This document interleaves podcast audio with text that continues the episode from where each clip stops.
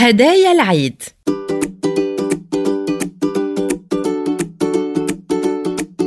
اليوم هو أول أيام العيد. وعمر ما زال نائما في سريره.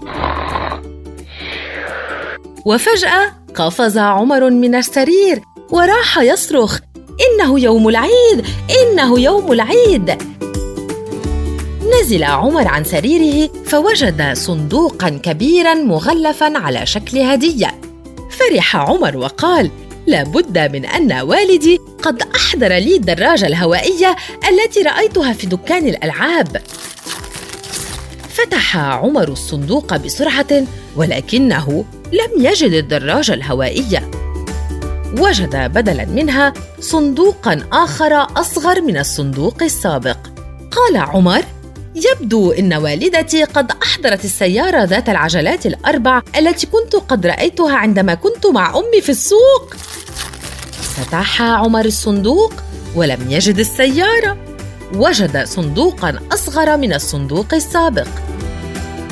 قال عمر إنه أخي سمير يحب المزاح ولذلك يمكن أن يكون قد أحضر لي القطار الطويل الذي رأيته عندما دخلنا دكان الألعاب. لم يجد عمر القطار وإنما وجد صندوقا صغيرا. قال عمر يبدو أن أختي سعاد قد أحضرت لي الطائرة التي وعدتني بها.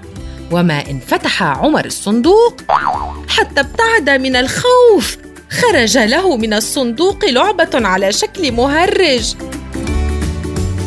حزن عمر كثيرا فهو لا يحب مثل هذه الألعاب لأنها لا تتحرك.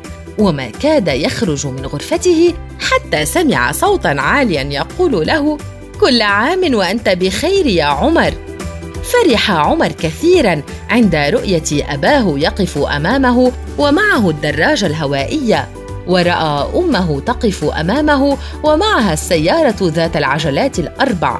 سلم عمر على والديه وهو مسرور ثم رأى أخاه يقف أمامه ومعه القطار الطويل.